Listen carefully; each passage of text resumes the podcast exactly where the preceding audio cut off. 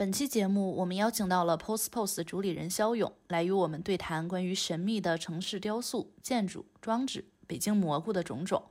北京蘑菇的故事要从一册艺术书籍《北京蘑菇寻找指南》说起。书中讲到，在北京，人们有时候会在路边看见一只绿色的巨型蘑菇。在冬天的夜晚，这些大蘑菇会进行某种呼吸，或者是播撒孢子；而在夏天，它们就立在那里。有人说这些蘑菇是热力系统的通风口，也有人说这些蘑菇是市政种来绿化的。我们将它称作北京蘑菇。因为似乎没有别的地方曾报道过这一物种的出现，在过去的二十年中，它们存在的原因从来没有得到过正式的解释。这种北京的蘑菇也因此成为一个越来越令人迷惑的城市景观。绿色蘑菇的照片及本书的封面已放在简介区，先看再听可能更有助于理解。接下来是本期节目。在北京路上，你能看到多少个你经常能碰到又不知道它是干嘛用的东西？好像他们这个稳定的生活大厦会因为这个蘑菇没有被定性，所以坍塌一样。嗯，因为很多人说是小精灵的家嘛，在有有一根蘑菇，它是立在那个日本大使馆面前，所以那个比较特殊，那个是日本小精灵的家。宗祠其实一开始可能是，比如说家族的符号、lineage 的象征，但是后面就是打麻将的所在。全是一档关注各种视觉与文本材料的播客节目，由两位不务正业的艺术史和电影学生主持。我们希望可以用这档节目展开不同角度的对话，为生活带来一点灵感与幽默感。如果有任何想对我们说的话，请电联米拉和大绿的邮箱。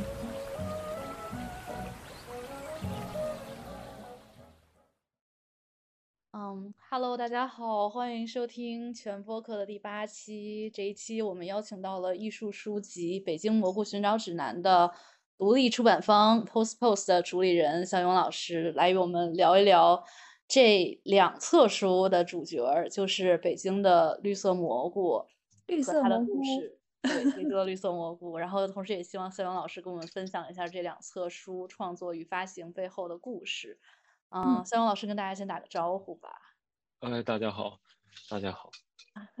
就是可能听众朋友对这个绿色蘑菇是什么会有一些疑问，所以就是我先通过一个我个人的小故事来给大家讲一讲，就是这个绿色蘑菇是什么。嗯，最开始是我今年回到北京的时候，有一天开车，然后在路上就看到了一个巨型蘑菇，但这不是我第一次见到它了，可能在。一七一八年，我还在上高中的时候就有见到过这个蘑菇，当时就去搜索，然后未果，什么都没有搜到。嗯，有一点点关于这个的讨论，但也不多。然后这件事情就被我搁置了，直到大概四五年之后，我又回到北京，然后开车上班的路上，我就是在朝阳区那边又看到了这个蘑菇。然后那天就鬼使神差的又去网上搜了一下，然后就搜到了。与五六年前、四五年前不一样的一个答案，就是搜到了这本书，就是发现有人为这个绿色蘑菇已经做了一本小书。然后最近，啊，寻找这个蘑菇背后的答案的人也变得多了起来。然后通过看这个书，然后我发现它是 Post Post 来发行的。然后 Post Post 也是我之前就一直知道北京的一家艺术书店，所以有一天我就冲到了书店里边，然后正好那天肖勇老师在。嗯，就是这样就认识了肖勇老师，然后今天也是希望能请肖勇老师给我们讲一讲，就是这本书它发行的故事。就是绿色蘑菇呢，它其实就是一个真实存在的蘑菇，它是一个比人还高一截儿的，啊，白色躯干、绿色冠，上面还有白点儿的蘑菇。长得很像是我们小时候去水上乐园的那种花洒装置，然后这个蘑菇会在北京各种地方 pop up，没有什么固定的就是呃叫什么规律或者怎么着的。我印象还挺深刻的，就是当时有一天大力突然间给我发一张照片，然后跟我说：“哎，我们要么做一期绿色蘑菇的节目。”其实我之前在北京念书的时候，从来没有留意观察过。绿色蘑菇，就是现在我觉得可能是离开北京之后，我越来越发现北京特别的有意思。然后就包括这个绿色蘑菇，长得非常像马里奥里面吃了之后增加生命的那个绿色蘑菇，不是变大的那个红色蘑菇。对，嗯，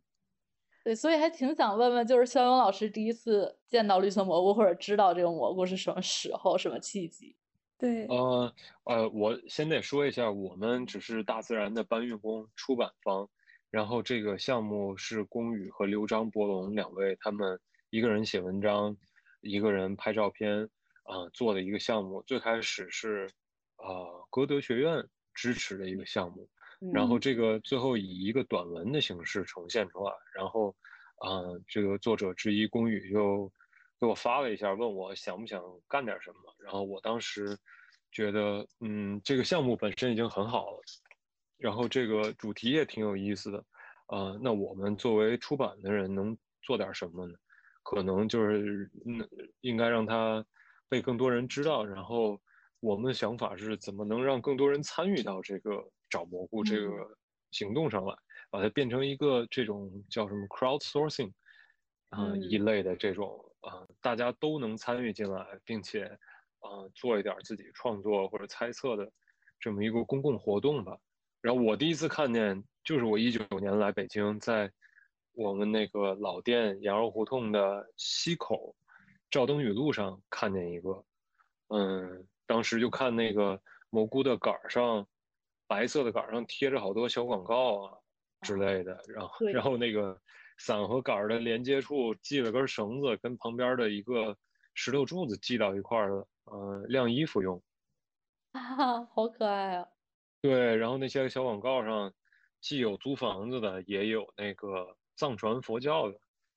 嗯，小贴纸。啊对，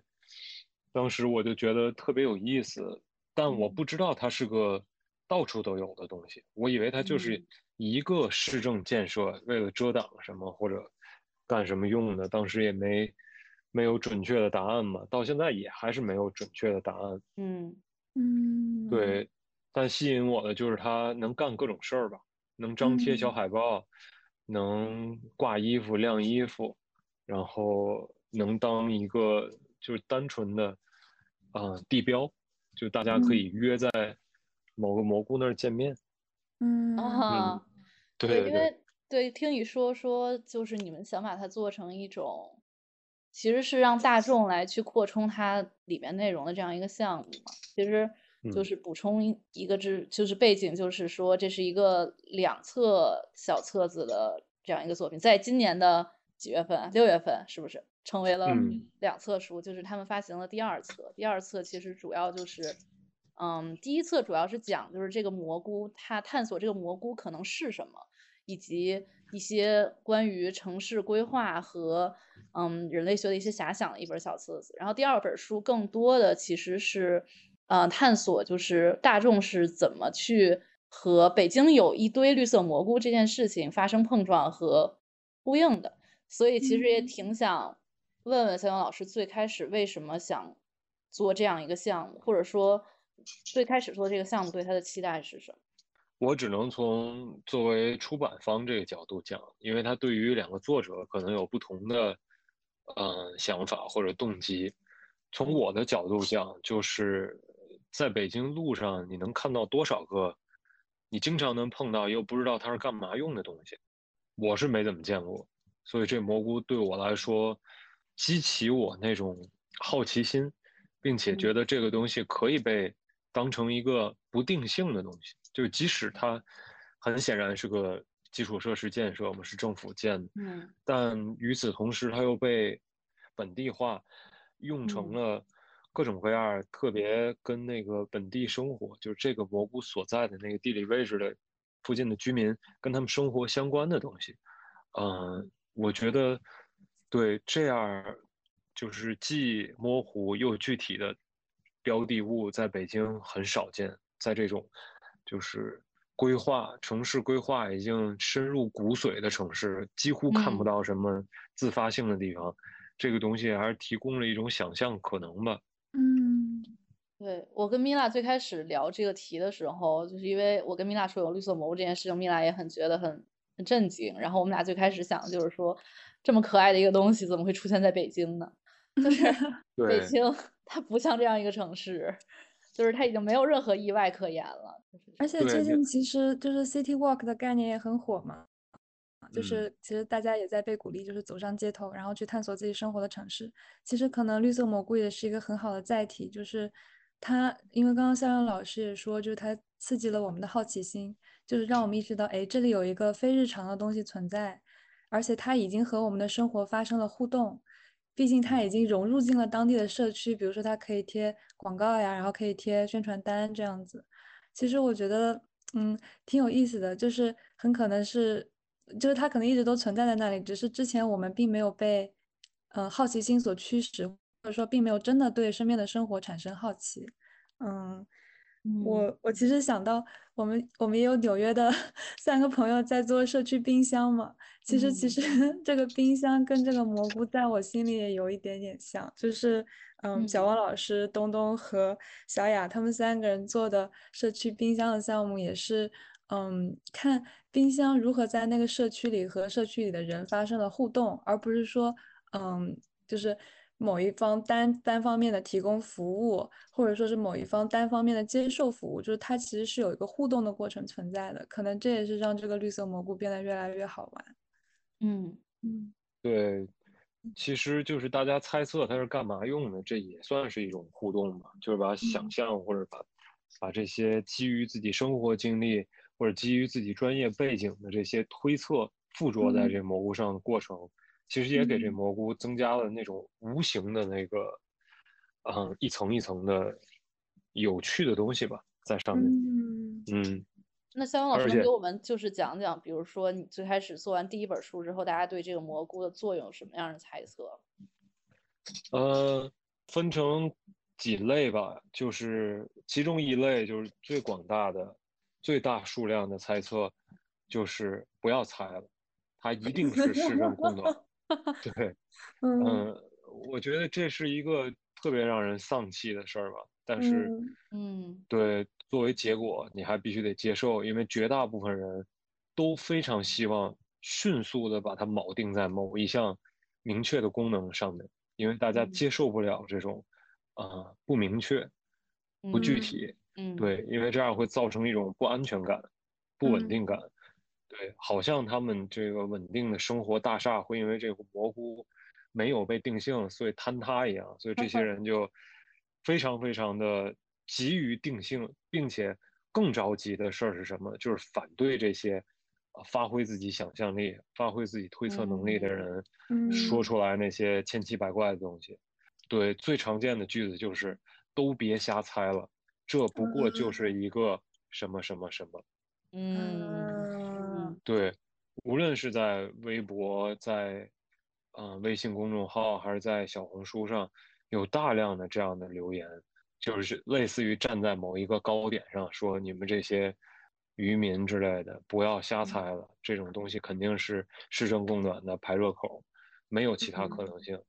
对，这是第一类。第二类就是那种基于自己童年的经历或者自己教育背景想象的那种。有一种，有一些是比如说见到一个建筑师，他说他曾经的导师跟他说这些蘑菇底下都是粮仓，是给那个核战争时期准备的。标的标注位置的，对这个，对对对，我也没能确证，但是是一种说法。然后还有一些人，嗯，就是说这个像他们小时用那个孩儿面那个，对对对对对，那种那种化妆品，说这可能是那个 投放的广告之类的。对，然后有一些过度天真浪漫或者想象力爆棚的，那大家可以自己在。在网上搜，或者在我们那书上看，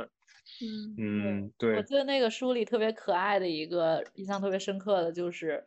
嗯，因为很多人说是小精灵的家嘛，然后在有有一根蘑菇，它是立在那个日本大使馆面前，所以那个比较特殊，那个是日本小精灵的家。就是，对，这还挺逗的。对，我觉得这个书其实有意思的地方就是在于这一点，就是。它不是一个学术性的跟你说，我用各种啊资料来佐证它是或不是一样东西。嗯嗯，对，因为这种怎么说呢？你如果想确证它到底是什么，是一个不难的过程。嗯，有什么在北京还能找不着谁做的？到底是初期的用途是什么的？我觉得都可以，只不过就是这东西牵扯了另外一件事儿，就是即使是有固定用途的东西，也可以被用作他用。嗯嗯就就是前两年，嗯，学会的一个单词叫 affordance，就是说，比如说，嗯，一个，我想举什么例子，就一张钱吧，平常你能花当成一个，嗯，交易价值的标的物吧，然嗯后，但是真的是什么都没有，是这张钱你也能点了生火之类的，这是比较嗯极端的例子。对对对，嗯就是它在截然不同情境里，嗯、即使是有固定，嗯，设计功能的东西，也可以被用来当做其他的功能性的物件。我觉得蘑菇在这里就是一个特别好的体现。哎，我其实刚刚想到的例子是宗祠，哎，因为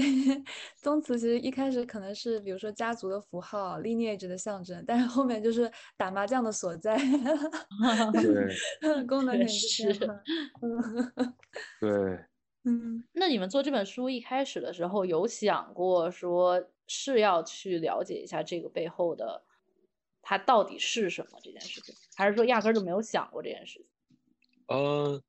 没有没有特别执念一定要找着就是干嘛的，但是也会问，通过各种渠道问。然嗯后这个蘑菇书出来之后，有一个三联的记者写了一篇文章，后来通过这个记者也去帮我们联系了，呃，北京的供热部门，但最后他们也没给出一个明确的功能来，就说这个东西你们要得到答案可能需要很长时间。嗯，第二是，如果这个答案涉密的话，就不可能告诉你们。嗯嗯嗯嗯嗯，对，所。以，对对对，所以并没有得到一个准确的说法。而且，即使你观察的话，也会发现有少量的蘑菇上面有太阳能板，嗯，对，还有天线，这种不可能是用来排热的。嗯对，嗯所以它肯定是有有不同种类的蘑菇。我其实就是对这个蘑菇自己的思维方式也发生了一些转变，因为一开始的时候我确实就有一些执念，就是我觉得只要我读足够足够多的资料，就是做足够多的 research，我确实能够知道这个蘑菇是干什么的。我当时是有点想要打破砂锅问到底的这种感觉，但是后面就发现可能确实有些资料它是涉密的，不能公开，或者说有一些建筑材料它的保密级别还挺高的，它不能给你看。所以可嗯能就刚刚确实经历了希望老师说的，嗯，就是身边存在一个不可知的东西，就是存在一个未知的东西，就好像自己生活安全的大厦就要倒塌那种感觉。就是感觉嗯可能现在自己的思维模式已经转变到去接受这一个你不可能知道它的真实用途是什么的这个东西存在，然后这个时候你要怎么办？就是你要怎么跟他一起生活？我觉得嗯其实从这一点开始，反而生活变得就是想象力开始出现，不知道怎么嗯形容，挺有意思的。嗯嗯对，在这种密不透风的社会里，如果嗯不能拿想象力撬出一点儿出口的话，很容嗯易人就变成机器或者变成奴隶了吧。嗯。嗯，对，太过敏感的东西肯定是不能说，说了也不能播。嗯，但是蘑菇这个东西它本身就不是个敏感的东西，并且嗯。它甚至都不是个隐喻，它自己这生长的过程比隐喻还要强烈一点。嗯，就嗯。好比说，嗯，宫宫宇在那个文章里也写到那个一本书叫《末日松茸》，嗯对，那个书就提到，就是说松茸这种这种东西，它不是一个全然的自然物，就是它不会生长在没没有人为参与干预过的这个原始森林里，它只嗯。会生长在被破坏过的、被人为破坏过的森林在恢复的过程里，所以它就嗯。它就是一个特别好的隐喻，就打破了过去那种特别传统、特别弱智的二元对立嘛，什么是自然的，什么是人为的。然后嗯并且蘑菇它，嗯，师傅它会把这些要被浪费掉、丧失掉的能量，再转化成一个很漂亮并且可以吃的东西。无论是它提供了能量，还是它提供了幻觉，嗯嗯对，所以我觉得就以松茸这种蘑菇来说，它这个存在本身其实是要强过隐喻的。就这个这个话，其实我十分钟之前刚跟另外一个朋友聊过，就在说，就如果你说一句充满形容词的话，就嗯。显得这个话非常软，非常有装饰性。但如果你说一句祈使句或者陈述句，就显得这个话非常硬、非常克制、非常有力量。对这个，我觉得蘑菇这生长过程，它就是一句陈述句，不是一个嗯嗯装饰性非常强的东西，嗯不需要比喻，就只需要看它就知道，就就能感受到它嗯蕴含的那些把什么变成了什么。嗯然后很多可能性。对，但在绿色蘑嗯菇这个问题上，其实有很多网友在对它做一些开放性的，或者说那种软性的阐释。比如说，有人说它是阳具崇拜，或者说，比如说嗯。有人说他受到了苏联美学的影响，所以是一种嗯。就是就可能就是当时那个年代的一种美学的 representation 吧，这种东嗯。西。就其实。对，正好我们也是都看过《末日松茸》那本书，然后其中嗯。有一句话对我来说很打动，就是嗯。他说，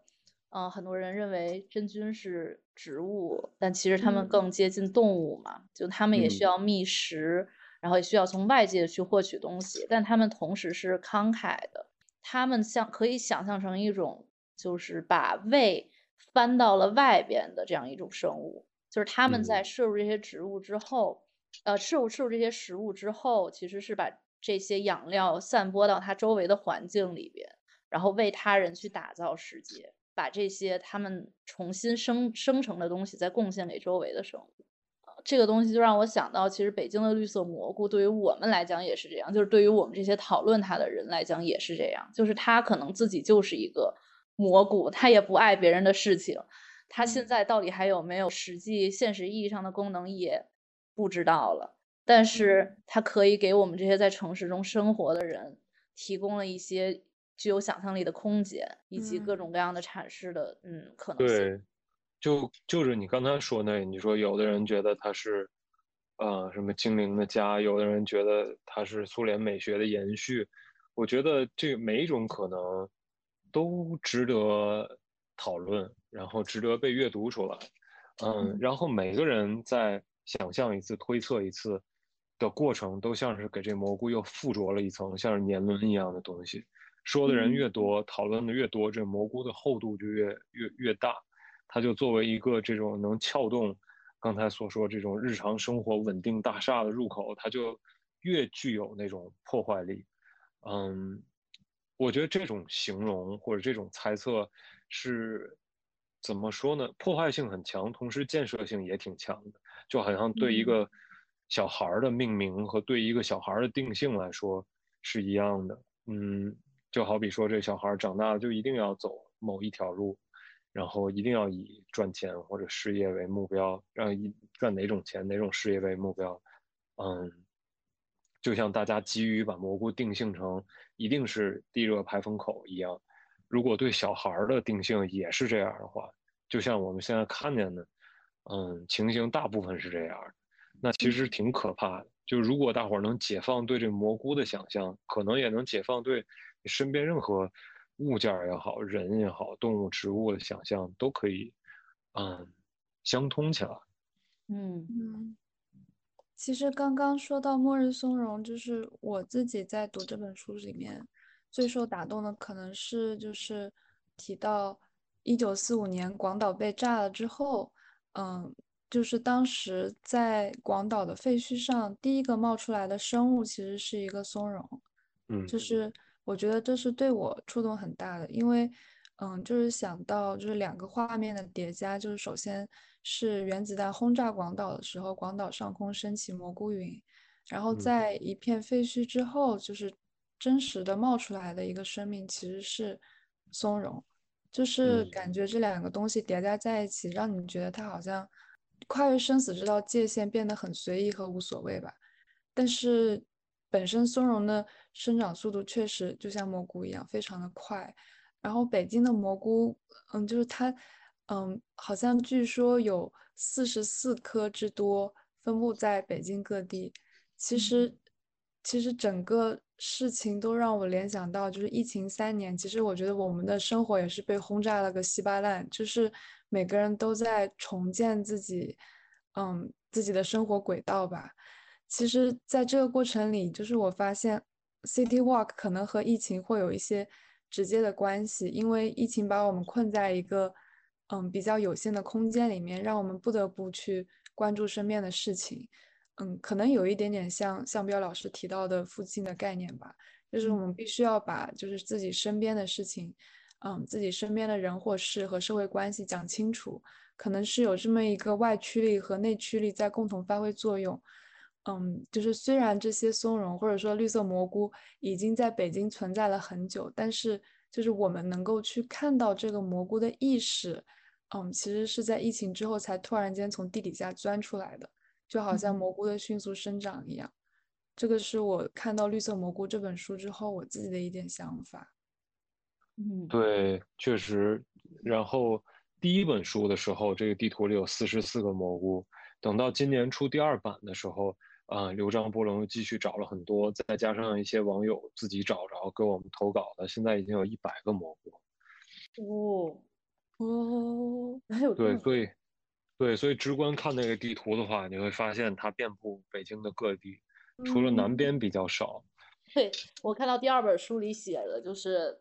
总结出来就是南方不需要蘑菇。对，我觉得写的挺有意思的。这个我觉得一种可能是南方真的少，二一种可能是嗯参与并且投稿的人绝大部分是住在呃西边和东北边的。嗯嗯。因为我自己啊，你先说。哦，我说我现在就在盯着这张地图。其实我觉得它和北京的这个就是经济发展的密集程度有很大的重叠。嗯嗯，就主要分布在嗯朝阳，还有奥森那边有好多。对，这个不知道是个就是蘑菇，就是怎么说呢？蘑菇地图上的蘑菇南边比较少，它到底是个事实还是一个观察的？啊，统计学的事实，嗯，对，很有可能是因为没那么多参与者住在南边，或者在南边活动，以至于发现的就比较少。嗯嗯，对，我觉得这也是附近嘛，就是如果你要说附近是这种，嗯，啊，怎么说呢？immediate，嗯，附近的话，那就是你生活在哪儿，就定义了你的附近在哪儿。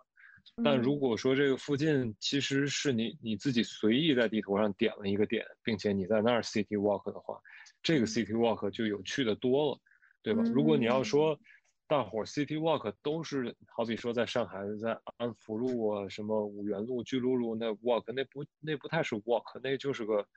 旅游景点儿 大串烧，对吧？在北京，你如果你在什么五道营胡同啊，或者在什么前门北京坊啊。walk 那那不叫 walk，那是 你旅游的一个政府集中规划的旅游景点而已。嗯嗯，只有你这个 city walk 是以你自己的那个怎么说，你个人的生活路线为基础，或者说你随便选定了一个点，然后选定了一条个人化随机的路线，我觉得这个才能打破你日常被被规范生活的那个小的区域吧。嗯。对，找蘑菇本来也是一个打破这种这种怎么说点对点线性交通的一个方式，因为你不知道下一个蘑菇出现在哪，所以你只能用脚啊到处走，丈量土地之类的吧。嗯嗯，有很多人其实挺反对 “city walk” 这词的。嗯，对，就觉得这个词只是说了一句废话，过 去，对对对。呃，我一定程度上赞同，但也觉得这么说也只看见了那个不好的那一面吧。好的那一面，我觉得还是还是有的。就是像我刚才说的，如果如果大家都有自己的路线的话，嗯，我们下一个这种大家参与的出版物可能就跟这个有关。我想邀请各种不同的人、有趣的人，帮我们写一个。北京一日的地图，就是他在哪儿吃，他在哪儿玩儿，他在哪儿乐呵。我觉得这个完全取决于你生活的那个圈层和你工作、你自己的背景啊，或者你极度个人化的这种偏好，甚至是 fetish，它就决定了你，嗯，每个人的玩法是不一样的。嗯，这比起那种什么路易威登城市指南，嗯，能提供更多的那个线索。也不是说他那个不好，我觉得他那个肯定也是找的他们觉得很厉害的一个或者某呃某几个人写出来的。只不过呃，我想做这事儿是把它变成一个不停扩展的事情，就是大家都来投稿，让我们看一下，嗯，比如说这个卖保险的。这个中高层管理人员他这一天是怎么玩的？然后那个，比如说我们羊肉胡同邻居做饺子皮儿的，他一天是怎么带着他老家来的亲戚玩的？我觉得每个人有不同的这个路径吧。只有这个路径足够多，并且能不停的扩展的时候，才能看见，嗯，真正的这个 City Walk 可以覆盖多大的一个范围？嗯嗯嗯。我其实想到之前我我自己去宁波玩的时候，其实当时 City Walk 这个词都还没有出现。然后当时我我在宁波其实是按照就是明朝成书的一本地图，就是叫《宁波府志》，就是它是画了宁波的郡治图，就是因为宁波有很多水道嘛，就是有很多水路，然后它的整个城市规划其实是一个比较规则的城市规划，就它是一个被水路包围的。一个城市，然后城市中心还有月湖，然后还有寺，还有嗯各种寺庙啊什么的。我当时是根据这个古地图去走的宁波，呃，其实我觉得当时自己还挺乐在其中的，其实有一种怎么说 temporal city walk 的感觉，就是你好像并不是在一个嗯当下的时间当中走路，就是你其实是在一个过去的世界的遗址上走路，就是你的。就是你在走路的过程当中，整个时间观其实是，嗯，在过去和现在之间移动的。因为当时我有走到，就比如说，嗯，天峰塔，然后有天宁寺这样子。现在在宁波还算地标性的位置吧，但是他们可能部分已经只留下遗骸，就没有完整的，没有没有完整的存在了。就是当时自己看到的时候，会有一种跟过去建立了一些连接，然后也能够感觉到时间风化痕迹的这种感觉。就是我觉得可能自己当时觉得这个 city walk 的思路还挺酷的，虽然这个 city walk 这个词当时还不存在。不过刚刚听肖勇老师说了之后，就我意识到，就其实这个思路还是有那么一点太局限了，因为你其实还是在跟循着一个，嗯，古人给你画好的地图。就是一个有规则的、有规制的，然后有一个城市的概念的这么一张图纸来走那个路线，就是其实思路还是没有完全打开，嗯，那还要去观察，比如说周边的人在怎么走路，然后大家在怎么移动，就可能这样子会更有趣一些吧。嗯，我觉得，我觉得你说就是按照古人的路线走也是很好的一种方式。我刚才可能没说的那么清楚。我是嗯，我刚才的意思是说，即使是比如说路易威登出的那种城市指南，我也不觉得它是一个不好的东西。我会觉得，如果你采用了各种各样不同的 City Walk 线路来走，是一件好事儿。嗯，但是如果你选择一种线路，即使这线路好上天了，它也不会让你增加更多的共情能力，或者对这个地点的认识产生一种。啊，时空维度的拓展，嗯，像你说你走了这个明朝成书的一本这个城市规划图，我觉得非常好。如果你要能根根据明朝是规划的这个主要啊商业街区和主要的交通要道，跟现在呃宁波呃繁华的商业街区和交通要道做比较的话，我觉得还挺有意思的。就好比这两天。不知道你们看没看？我肯定也看了，就是因为暴雨嘛，在门头沟那边就形成洪灾了。嗯，对对对，就看了一些呃视频博主发的一些东西，就说有一些呃留下古代的这个干涸的河床河道，嗯，前些年甚至是几十年，大家因为它已经干了嘛，所以就在底下开始种菜、种玉米之类的。然后这次这些河道其实是救了一部分人，就它承担了一部分泄洪的功能。就说古代人对修这个这个河道的位置还是非常合理的嘛，因为这个从地质史的视角，这个燕山山脉、太行山，它在这个非常短的人类历史里是没什么太大的变化的，所以几千年前人修的东西，对现在的人其实依然是有这个有合理性的。然后那些古古刹，我看一些。人就特别着急，就说这个潭柘寺不会有问题吧？然后底下就有有那个做建筑的人就说，啊，我忘了他具体怎么说的吧？就说既然这个寺已经存在了上千年了，那它选址一定是会避开这些，嗯，自然灾害产生的这个这个有可能冲击到的地方。我觉得他这么说其实是有合理性的。嗯。嗯，对对对对，因为我正好这两天也在跟朋友聊，就是门头沟这个事件，然后当时我们就聊到说，其实很多受灾的地方，因为我当时有一个疑问，我就说为什么，嗯，在那些形成了像河流一样的受灾区，是有那么多居民区去居民去居住的，然后我的朋友就讲说，是因为北京这些年的扩建，所以很多人在那些。原本可能古代它是河道，或者古代它就是就是山脚下的一个河河，就是山山就是从山上流下来的水必经之路的地方，去建设了新的城区和新的房屋，所以就造成了水从山上一旦下来，直接就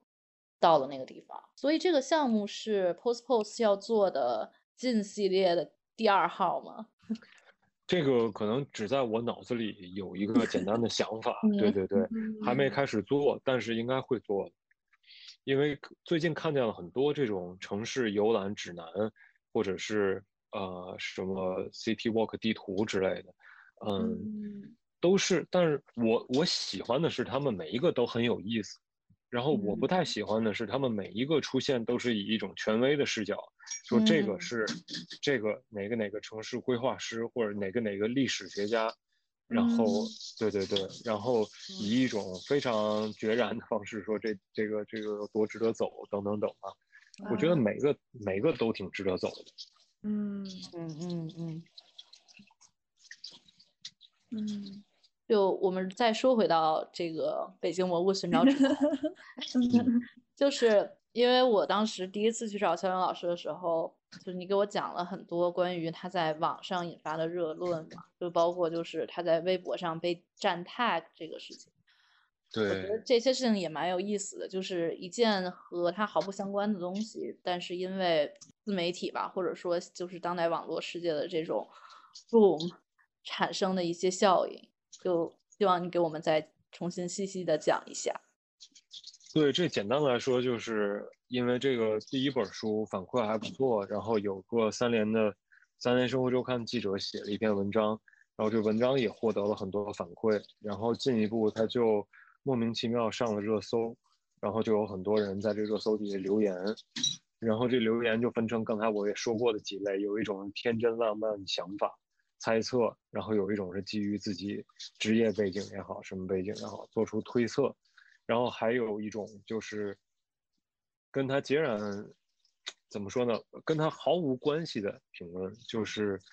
微博上存在着一种现象，就有一些热搜是会被政府拿掉的，大家也明白是为什么。然后有一些呢是被这些公关团队、PR 团队买掉的。嗯，比如说哪个明星有什么丑闻啊，他团队就会花钱把它拿掉。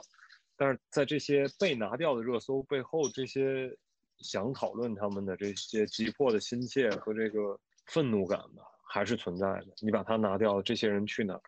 他们就会找那个当时热搜里离这条比较近的一条，然后在里宣泄自己情绪。然后当时蘑菇这上了热搜之后，这个底下也收到了一系列。呃，当时关于河南一个大学违规用地的，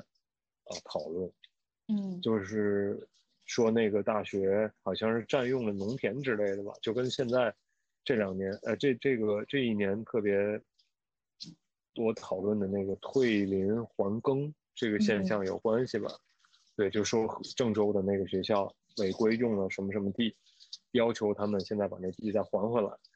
然后大家就很愤怒，然后就在我们那个啊蘑菇的那个热搜底下就评论，就比如说有一些就是说北京人命世之前可以弄这些破蘑菇占地方，但我们河南人不能盖大学等等等，嗯，差不多就是这么一个情况。然后，我这边在那个我们厨房里，可能有点噪音。没事，我刚听那个还觉得挺有生活气息的。对对，我也感觉不影响听就行。对，所以我停停了一下。嗯，然后再说回来，就这些评论，我感觉还挺有意思的吧。就是所以第二本开头就把这些评论都收集来了，还有一些，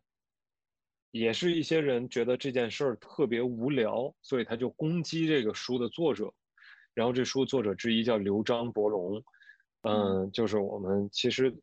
都有这种同学吧，就是爸爸妈妈的姓氏各取一个，嗯，然后就有那个网愤怒网友就攻击说，真不知道这个日本人在瞎搞些什么。哇，哎，对，这条我们也放到那个那个书里。就是之前大玉老师刚刚和我科普，就是这个绿色蘑菇。它的网络舆论这件事的时候，我觉得其实就挺符合我对都市传说的认知的吧。感觉都市传说往往都是现实中存在那么一个影子，然后接着它的发酵一定要经过网络，或者说在当时的 BBS，然后进行发酵，然后接着它就成为一个现象。就是我觉得还挺有意思的，就是它好像一定会存在一种就是网络社区和真实世界之间的。像是鬼魅一样的联系，对网络发言成本比较低吧，反倒是能说出一些真实想法来。他说那评论是什么？写了一篇，写了个寂寞这种，我我觉得就是这种这种想法其实还挺多的吧。什么字多不读？你们看过这种评论吗？嗯嗯嗯。而且他可能想来看这个推送，他就是想知道这个蘑菇到底是干什么。当你给他的一个开放性结尾之后，他就觉得浪费了他的时间。那这个第二册出来之后，还有什么其他的反响？或者说，在因为这本书不是当时你们是在 ABC 书展上卖吗？就当时有什么有意思的事情发生？有意思的事儿，我就说一个现象嘛，就是第一年书展的时候，我们在卖这个书，显然很多人是不知道这个书是干嘛，所以我们就花了很大的。精力去给每一个人讲这个，这个书是什么想法，怎么来的，这两个作者是怎么想的，等等等，所以有很多不了解这个书的人也买了这个这个这书，然后后来就变成了投稿的人参与者，然后但是到了今年书展的人流就一下降下来，降了非常非常多，远超过我的预期，嗯，然后买书的人呢也比较少，翻的人都少。问问题的人就更少，所以今年对这个项目完全不了解的人讲这个项目的机会都非常非常少。虽然整个过程里也卖了一百五十本，就带的都卖掉了。当时，嗯，但我记得绝大部分都是知道这个的人直接到这个摊位上来买。嗯，这是为什么呢？我觉得这是个现象吧，就至少能说明。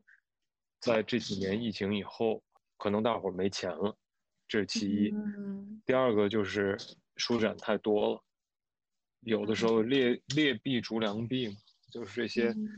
不用心做的书展，反倒是吸引的人流量要超过这些用心做的书展，以至于大伙儿可能对这东西疲了。但是我朋友今年去那个 ABC 书展的时候，他说就是也有一个现象，是因为太挤了。然后很多摊位就是都进不去，然后更别提说和作者有对话或者是交流的空间了。有的时候可能走过了一个摊位，再想走回去再看一遍的话，都走不回去了。哦，变成一种单向性的浏览了。对，我觉得这可能是某个时间段吧。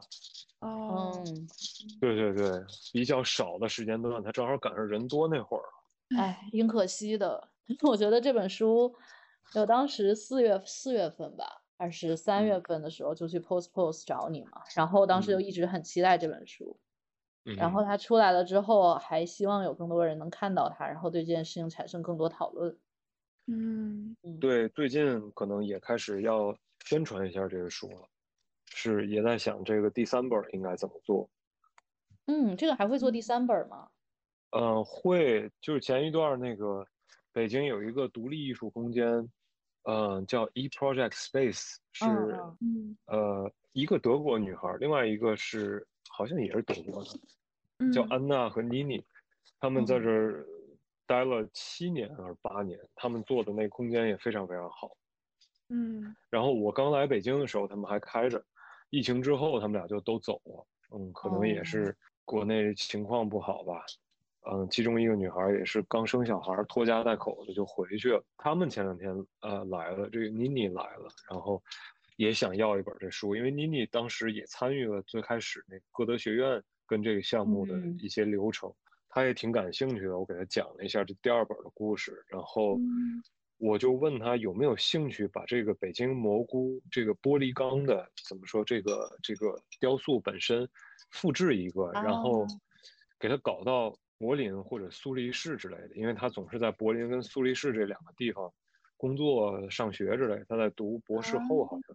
像。对对哦对哦，对，我就在想，能不能把它就 physical 复制一个 replica，然后给它拿到那个啊、另外一个完全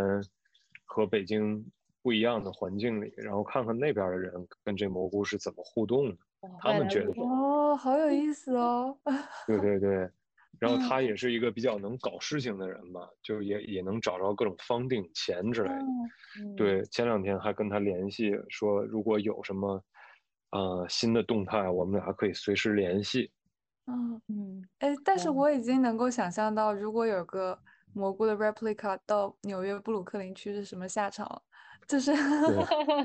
对，可上面能都是涂鸦什么的。对，满了下面对涂鸦，然后里面可能还会藏一些呃非法的东西。对，对，比如说在嗯蘑菇那伞底下第几个洞，正数第几个洞里边有货。对对对对对，感觉是这我布鲁克林的风格。嗯，这我都想过，在国内我都想过，就是 对交一点东西，就跟他说在那伞底下第几个洞。嗯 是，反正这个东西，我觉得它可能性比较多吧。嗯嗯，那还是呢，还能继续再做下去的。嗯嗯，书的形式也可以变，然后活动的形式也可以变，而而且它会一直嗯，一直在北京。嗯，我说它在相当长的时间之内，肯定还是会在北京，不会嗯对，不会因为广大这个市民的讨论而被移走之类的。我觉得，嗯对对对，这个是比较好的，因为咱就是尤其在艺术或者创意领域讨论的东西，总是这些，呃，怎么说呢？非创意人群不讨论的东西，比如你讨论个画儿，讨论个雕塑，讨论个展览，讨论个电影，这都是嗯有局限性的嘛。就是这电影有嗯它的受众群体，这画儿那那它那受众群体就更小了。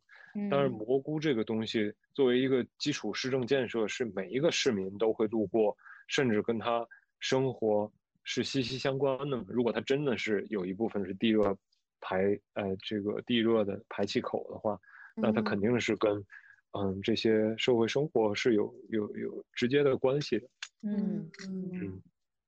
就说到蘑菇这个意象本身也觉得蛮有趣的，因为北京蘑菇这个形象对我们应该并不陌生。就是我嗯觉得好像小时候，比如说幼儿园啊或者游乐场啊，垃圾桶都爱用蘑菇来做。嗯然后包括哦是水上公园啊，就说的那个花洒装置什么的，那个可能是因为它的实用性，它上面有一个圆棚，然后还有嗯什么僵尸，就是游戏里边的什么僵尸什么什么的，就是都爱用蘑菇这个来做。包括我们，我和那个米拉那天去 Post Post，就是三里屯那家店的时候，发现店里有很多很多的蘑菇。嗯，对那个三 D 的蘑菇，嗯对，是那个是也是一个朋友，嗯、艺术家叫聚聚做的，那个嗯是之前我们在给那个阿迪达斯做了一个小杂志的时候，呃，找聚聚当模特拍他去他家，然后嗯。就发现他做了好多纸做的雕塑，人也好，物也好，动物也好，对，然后做这个空间的时候，因为这儿没窗户，本来没窗户，后来我们开了，然后也没有排水系统，它就是地上挖了一个沟，非常嗯糙的那种那种建设吧，然后当嗯时就感觉这里阴暗潮湿，适合蘑菇生长。嗯然后嗯就把聚聚约过来，看想做点什么，然后一拍而合，都觉得蘑菇比较比较合适吧，这个地方。对，他就做了一系列不存在的想象力的蘑菇。嗯。嗯其实进入嗯那个空间的时候，我觉得蘑菇和那个地方很搭，也是让我有另外一个感受，就是 Post Post 它的东西本身带给我的感受和蘑菇有点像，就是你不知道它在哪个地方生长出这样一个东西，然后且每一个都是非常独特的，就是它不是一个东西的复制，它是就是包括你说你那些杂志都是自己一本一本收来的也好，或者说嗯。因为我进去的时候看米拉在那儿听磁带，我觉得嗯这些事情本身就是它给我一种和其他书店也不太一样的感觉，就是进去的时候你不知道哪里就会蹦蹦出来一个蘑菇，而且它们的可能嗯形状和颜色都各异，这种感觉。对对对，确实就是跟规划整体规划起来，就蘑菇的生长它有一点儿随机性。嗯嗯，对，也不是说那种完全随机的，它当然会选择适合自己生长的地方，然后迸发出来。我觉得就是这就好像城市里这些有意思的小空间、小商店一样，它最好是自发的在各种地方迸发出来，别嗯像是政府规划的一条街一样。我还是那句话，就是五道营胡同那个那种规划是特别不健康的，就是你到那儿你就感觉我要我要变成一个旅游的人，在这儿挨坑了那感觉，嗯嗯呃，不会给你惊喜的那种那种期待感吧。就像在东京，你走到哪儿都有可能不期而遇一个，嗯、有意思的小店、食品店也好，或者什么店也好。当然，它也有规划好的，像下北泽啊什么这种，就是多年积累下来的一个一个氛围。但是它也不只有那一种类型，而且它那个氛围有很多是自发性的集中到一起的。比如说哪种古着和哪种古着形成了一个这个古着街区之类的。对，但在北京可能这样的地方就少一点，跟上海比就少很多。就这样，我觉得 City Walk 这个概念的形成，是不是也跟因为现在，嗯，网络上可以去进行大量的搜索，就你想搜索到说这个城市它有哪些店，比如说大家一般爱逛的杂货店、vintage 店、书店聚集的地方，然后就过去。就是我觉得会不会和这种迅速获取信息带来的疲惫感有关？因为我会在想到说，其实在我小的时候，南锣鼓巷甚至都是一个挺好逛的地方。就是我当时去南锣鼓巷，南锣鼓巷现在基本就是没人逛的地方了。但是嗯我小时候去南锣鼓巷的时候，是会有那个老大爷坐在路边儿，就是没事儿干，就是老北京。然后我们就去跟他聊天儿，他就会把我们带到他的那个四合院儿的家里边儿，然后给我们看他，比如说他养的鸟儿，他做的东西，然后这种。所以当时对我们来说，就是其实去南锣鼓巷都算 city walk，就是它能起到 city walk 的嗯特性，就是你不期而遇那些就是和当地产生极其有联系的东西。但是现嗯在你别说南锣鼓巷了，就像你说五道营也做不到，或者说你任何在网上所搜索出来的东西都不再能起到这样的效果。确实是这样，而且即使是自发形成的街区，也有可能因为这种线上流量，把它变成一个 怎么说呢？就是这种规划是来自于流量的规划，就是流嗯量入嗯侵把这地方变成一个网红街区。就是现在我们三里屯店在的这个位置就有这种趋势，嗯，就是在对它并不是某一个招商团队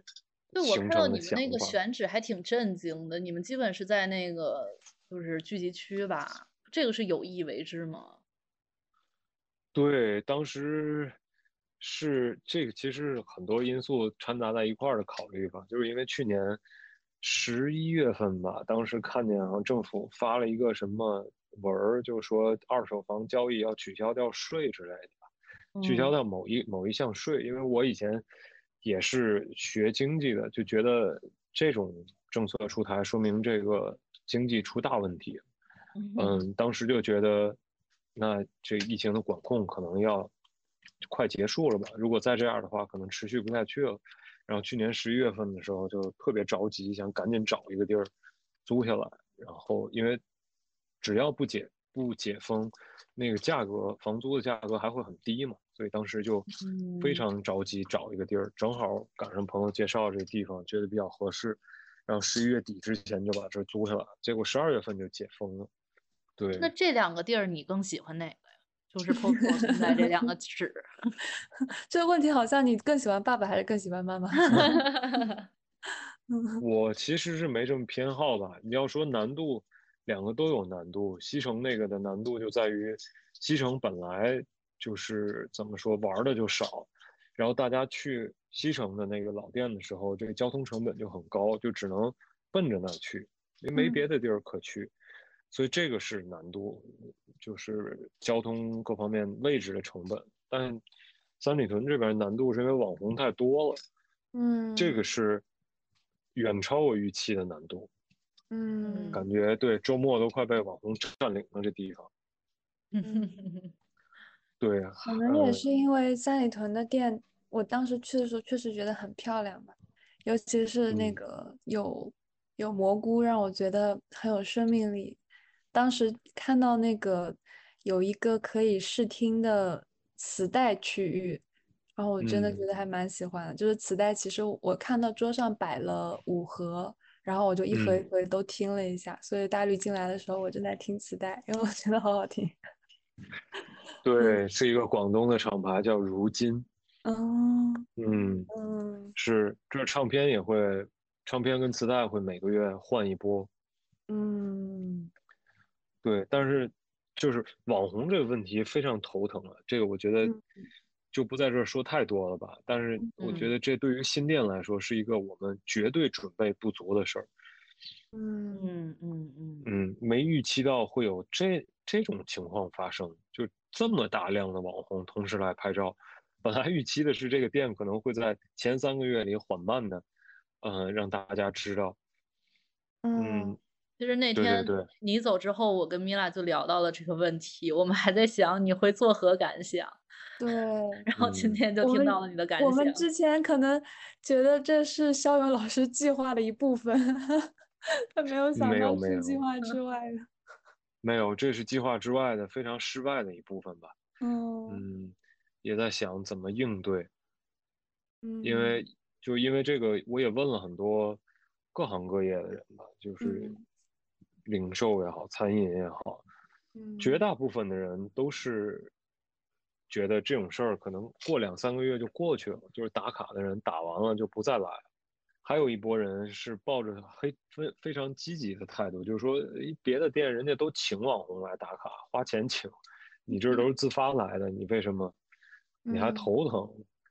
对，然后嗯还有一种态度就是，你这些网红来了，这正经看书的人怎么看呢？这老顾客以后都不来了。嗯，对，所以其实我也是挺头疼、挺纠结的这个事情。嗯嗯可，能因为聊骂他，的和对蘑菇没什么嗯关系了，但我还挺好奇，就是你嗯，最开始或者说现在也好吧，就想把 Post Post 做成一个什么样的艺术书店？我想做成一个什么人都来的地儿。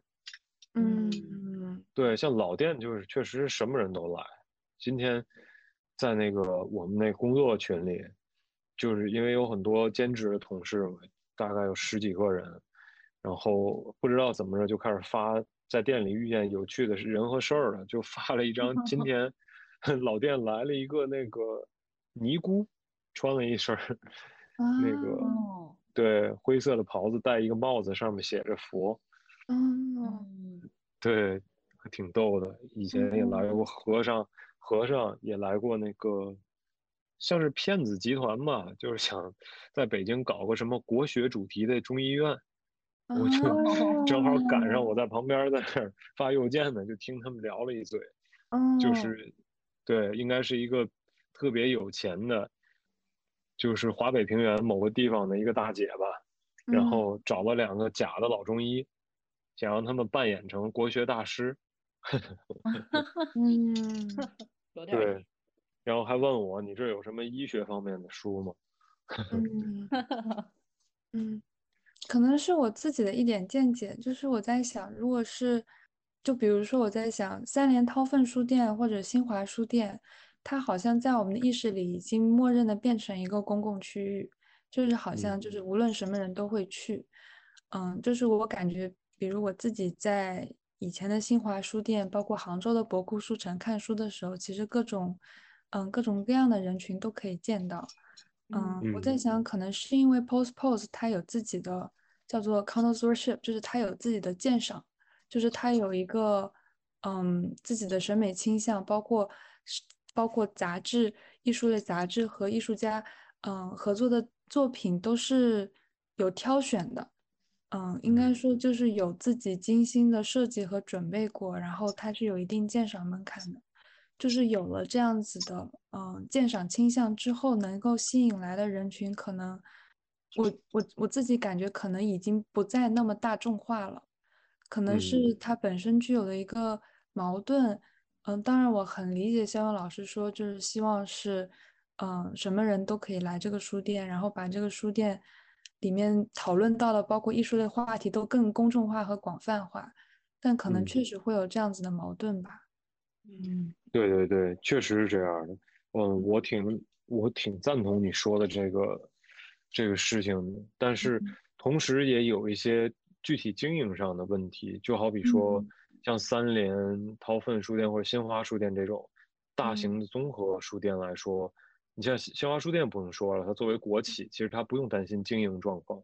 对，像三联书店或者一些商业的大型书店，他们最大的问题是，如果这个书线上四折能买到，那我为什么要线下八折买它？嗯嗯，对，如果这个书店是这种呃怎么说呢，综合书店，然后非常全面，但并不嗯是在某个垂直领域深度很深的话，那嗯我完全就把这书店当成一个公共空间来体验就好，我也不用消费，嗯我看好嗯哪本儿我在网上下单就可以了。嗯对，这是一嗯个，对对对，是一个现实里不能忽略的问题。嗯嗯，所以就要求，我觉得吧，未来的书店可能会变成更垂直一点，就是在某一个领域走得很深。比如说北京的嗯考古书店，这就是一个绝佳的案例。我觉得它在嗯自己这个领域和范畴里走的已经深到没有人可以这么深了，以至于大家想看这类的书，就一定要来这儿买。嗯嗯对，嗯，不然的话，综合空间会在经营上变成一个，嗯，盈利性非常差的地方。这对于长期运营来说是个是个大问题。就是如果书店只有书好，但不能持续的卖书，自给自足的话，嗯，对我来讲，这肯定不是一个好的书店项目。感觉可能因为现在就是出版业确实是在想各种办法吧，感觉其实大家可能疫情之后，出版业真的承受了很大的打击，然后包括书店也好，嗯，我自己今天看到北京有很多嗯出版商他们的仓库泡水了，我觉得还蛮心痛的，就是书都确飘在水面上，就是即便书有塑封，可能也起不到多少作用。嗯对，起不到什么作用。我觉得比起这种就是无法预期的天灾来说，嗯就嗯是国家干预，其实就比如说不让线上打折，打的幅度这么大，就像日本也是这么做的，在线买嗯书不能这么打。你如果这么打的话，那实体书店的生存空间在哪儿？就房嗯租啊、人力之类的这些，你像这几个商业书店，呃，Page One 啊或者什么西西弗这种，嗯。嗯。对，都是都是案例吧。还有那嗯。个特别奇怪，那叫中书阁，哦嗯只能说就是一个怎么说呢，比较比较比较奇怪的产物吧。嗯。对，就是咱假想一下，如果他们在线买书也是跟线下一样的价格的话，那我觉得绝大部分人可能会选择在在线下买，嗯嗯因为你可以翻啊，对吧？你你能感嗯受那纸张印刷厚度等等等翻阅感、装帧这些你都能感觉得到。然嗯后，对，然后看完了，看后即买这种这种，怎么说呢？畅快感也更强一点儿。你在线买，你还得等，还得嗯付邮费，是吧？嗯我觉得这个事情很好解决，只不过就是放弃了一些短期内的收益，对某少某些少数的群体，然后你就可以获得整个这大环境更健康、更自然的发展。不然的话，那这些书店怎么办呢？那你就只能通过其他的业务或其他的方式来获得，嗯，这种怎么说经济上的补贴？对，确实挺难的。对于那种小的独立的。嗯，出版社或甚至是个人来说，那频繁参加书展也都是成本，嗯，是吧？然后对于大出版社来说，那平台议价权又过高，这几个大平台就把你价格打压到四折，那你怎么办？你就像我们，就是跟这些大的出版社进书的时候，经常会有一种，他们自己都很尴尬。有有一些出版社就实话说，说你去哪个哪个平台买，你直接买都比我给你的书店折扣要低。那你说这种情况，那这个这个系统就完蛋了。嗯，对，嗯，到最后就变成甩货了，就变成那个，嗯，那种怎么说，书展上比谁折打的狠。嗯，那我现在就理解你说，就是书店是要垂直内容来做的优势了吧？或者说，嗯，的可操控性，因为 Post Post 现在。大部分说还是只能在 Post Post 买到吧，或者说，如果你不经经过大量的搜索的话，对，是这个说说到底就是书店它不是一个什么情怀文艺行业，它跟卖菜、跟卖飞机是一样的，它是个生意。嗯，对，它需要进货，需要压款，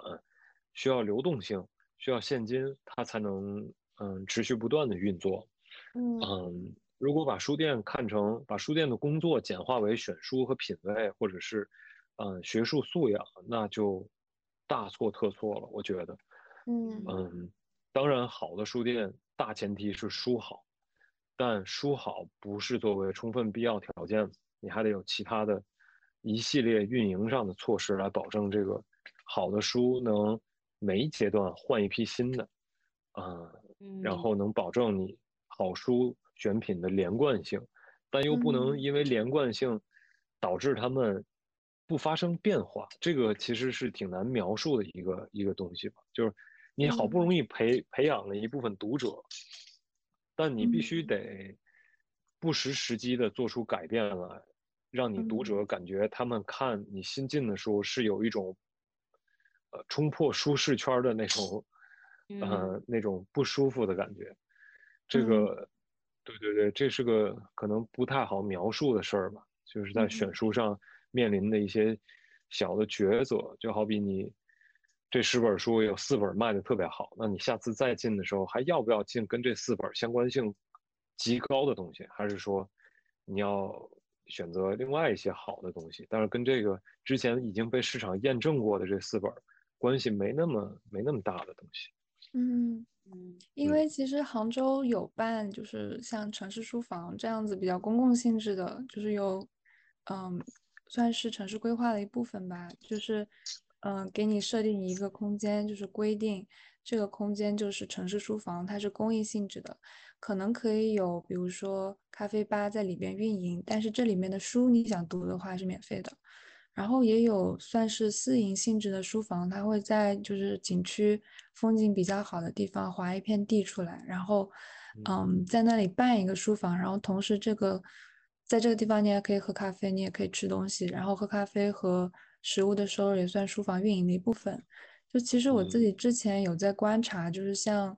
嗯，第二种运营吧。就是我觉得很矛盾的一点是在这种情况下，好像说就是你有多种，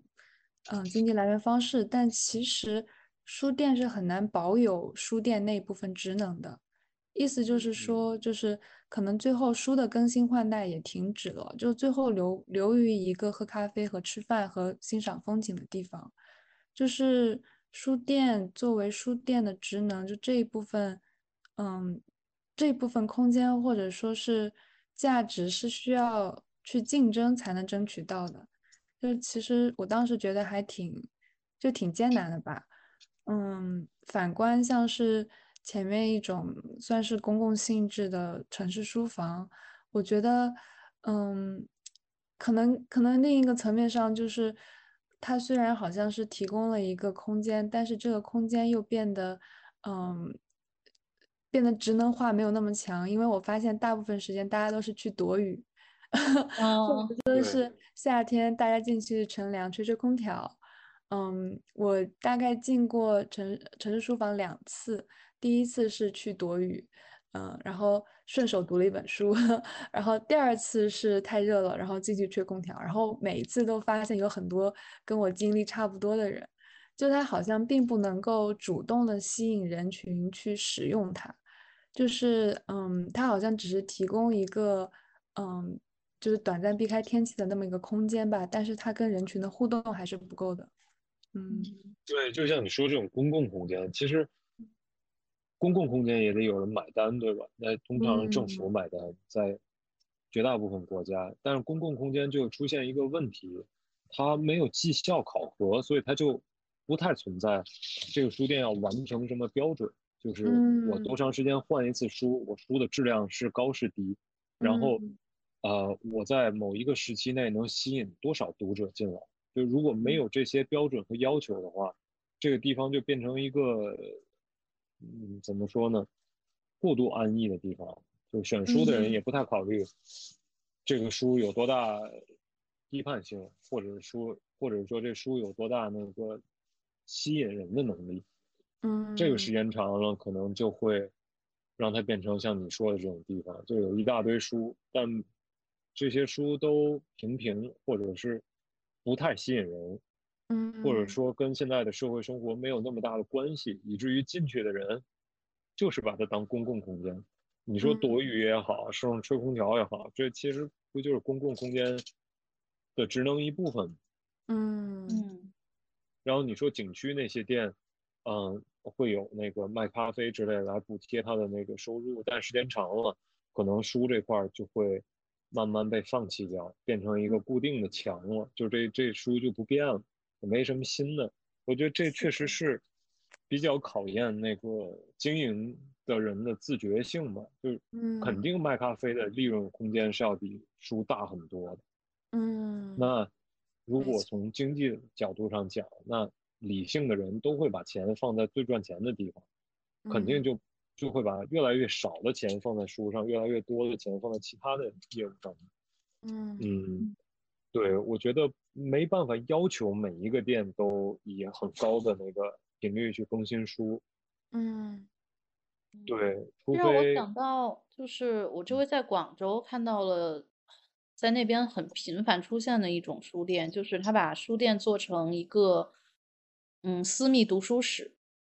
嗯，就是他那边基本一半一半，空间分为两半，一半是书架，然后上面都是书，另外一半是有点像上下床。然后每一个小格子里边有一个小桌子，然后你可以坐的像坐榻榻米一样坐在那个空间里边，然后一个帘子可以拉上，这样的一个读书空间。其实，在广州好像因为我去看了，还看到了好几家这样子的，然后它里面其实都坐满了人，不知道是不是因为我去广州的时候正好就像你说的，也是赶上一个非常热的时间，嗯嗯，所以就是。像这样子的空间会不会最后就变成自习室啊？它很适合拿来自习。确实，但是这就是我看到的人还都在读书。但有一个问题就是，这些书店我其实进去去看他们的书的选品，觉得都平平，就是没有让我觉得有非常惊艳的选品，且摆放会比较乱。所以我觉得他们也是。取舍了一部分吧，然后他们的运营模式是就像那个图书馆办卡一样，你办个月卡，就你想来就随时来，有位置你就来，你可以预约，嗯，然后拿我们这儿的书来看，就是，对我还是那个观点，就是因为书店是个买卖，所以如果你作为买卖来看的话，你就会在意是不是有足够多的人被你新选的这波书吸引了。如果你这么想的话，你就会不停的想找那些。有意思的书，大家没见过的书，来吸引人。不管是来这儿看书也好，还是来这儿躲雨喝咖啡也好，我觉得这都是这空间的职能。但书作为吸引人来的东西，它需要啊给这个运营的人一些压力。这个压力就是让它持续不断的更新，或者说在嗯某一个垂直领域做到啊、呃其他书店不具备的那个深度。如果说你要开一个综合书店，我觉得这个不大可能啊。对于一个人来说，他毕竟是一个嗯涉及到各种专业的事儿了。你像大型书店，呃，这些比如负责法律书籍采购的和负责自然科学采购的，显然不会是同一个人。嗯对于小型嗯书店来说，你就不可能说我雇五六个人选不同门类的书。我觉得可能比较健康的方式还是，呃，往某一个或者少数几个门类走的比较深。像北京的木鸟漫画也是这样的店，就全嗯国可能也是最好的漫画店吧。嗯，他特别喜欢自己的自己选择的这个门类，并且足够了解这门类，以至于来的人想获得任何信息，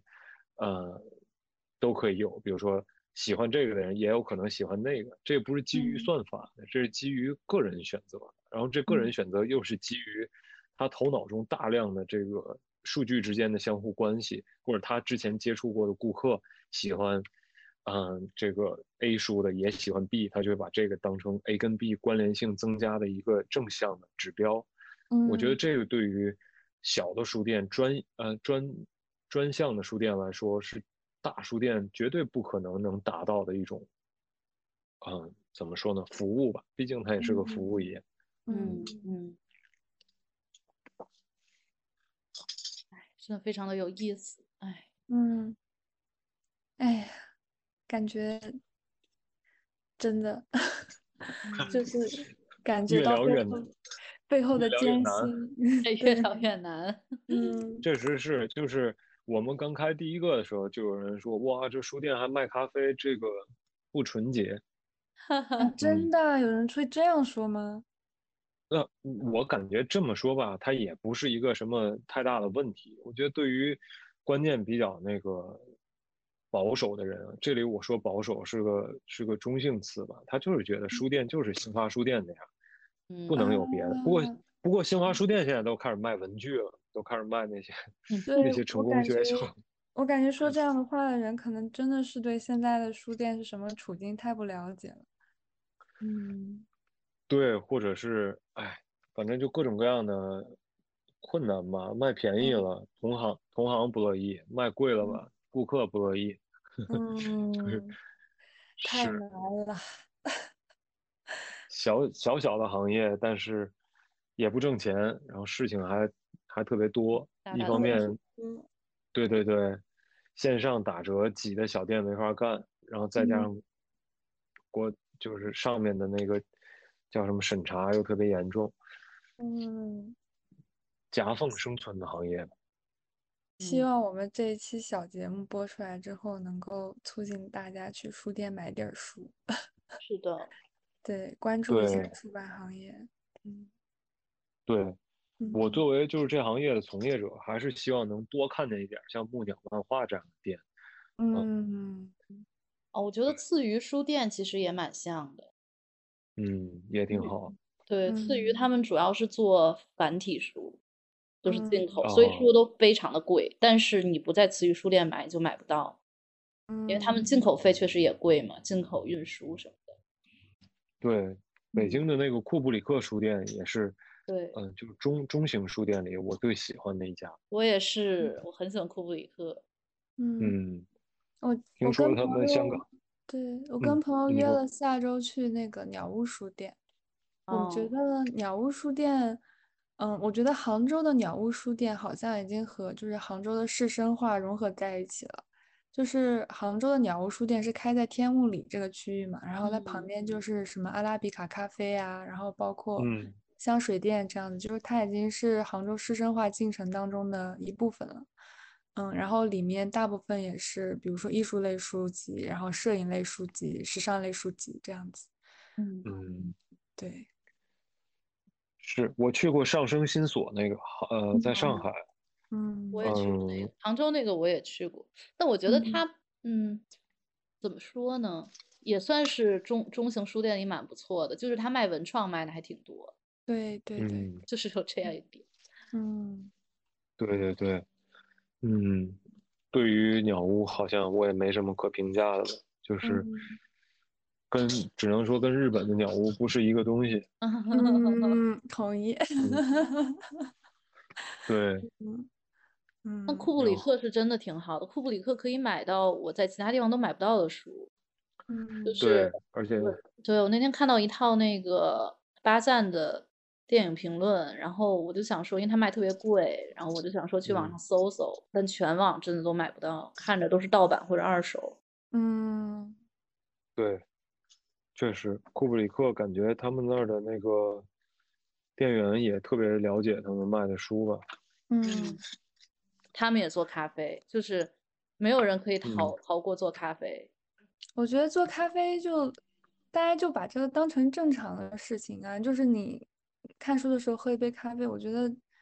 没什么，而且就是还可以给书书店创造一条活路。嗯这嗯到底为嗯什么有什么呢？嗯嗯